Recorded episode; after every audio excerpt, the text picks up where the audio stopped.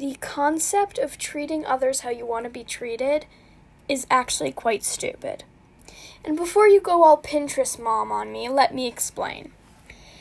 So recently my mom got this book from one of our close friends about how there's like nine different personalities, or like six, I don't know, certain number um, of different personalities, and people fall under these different categories, and each one is a little different, very different, doesn't get along with this one, whatever.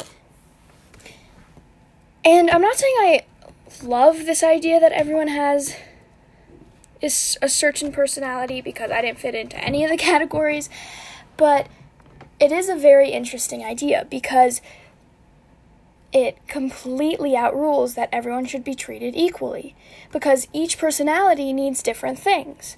And if you look in a family, there's usually the responsible oldest who needs to be treated with respect, and like they have the, and you need to treat them like they have the ability to do things, right? And this isn't, I'm not defining anyone. This is just like a rough outline. And then there's the middle child who's like super rebellious and has, and is not defined by any box, and they just go their own way, and they needed to be, they need to be treated very open-mindedly. The things they say have to be taken with great interest, and you have to like love them for what they are, not for who they, you want them to be.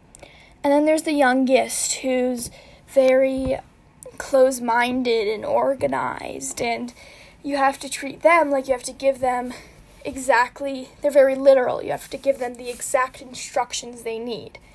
Now, if a parent, let's say, treats every child the same way, are they a good parent? No.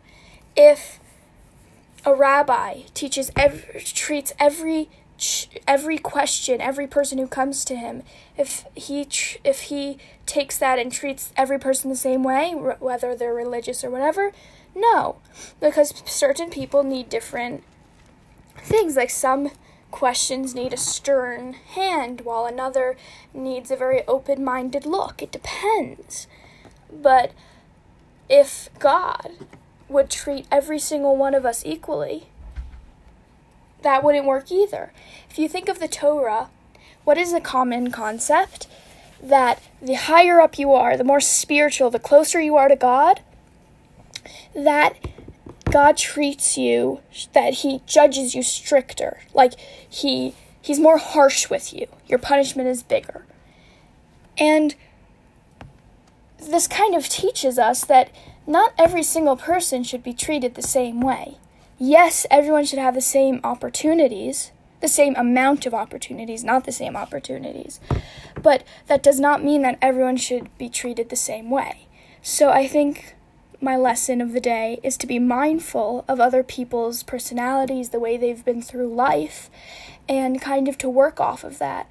And maybe not to always be stern and not to always be kind, just be who a person needs you to be. It's not easy. Have a great day.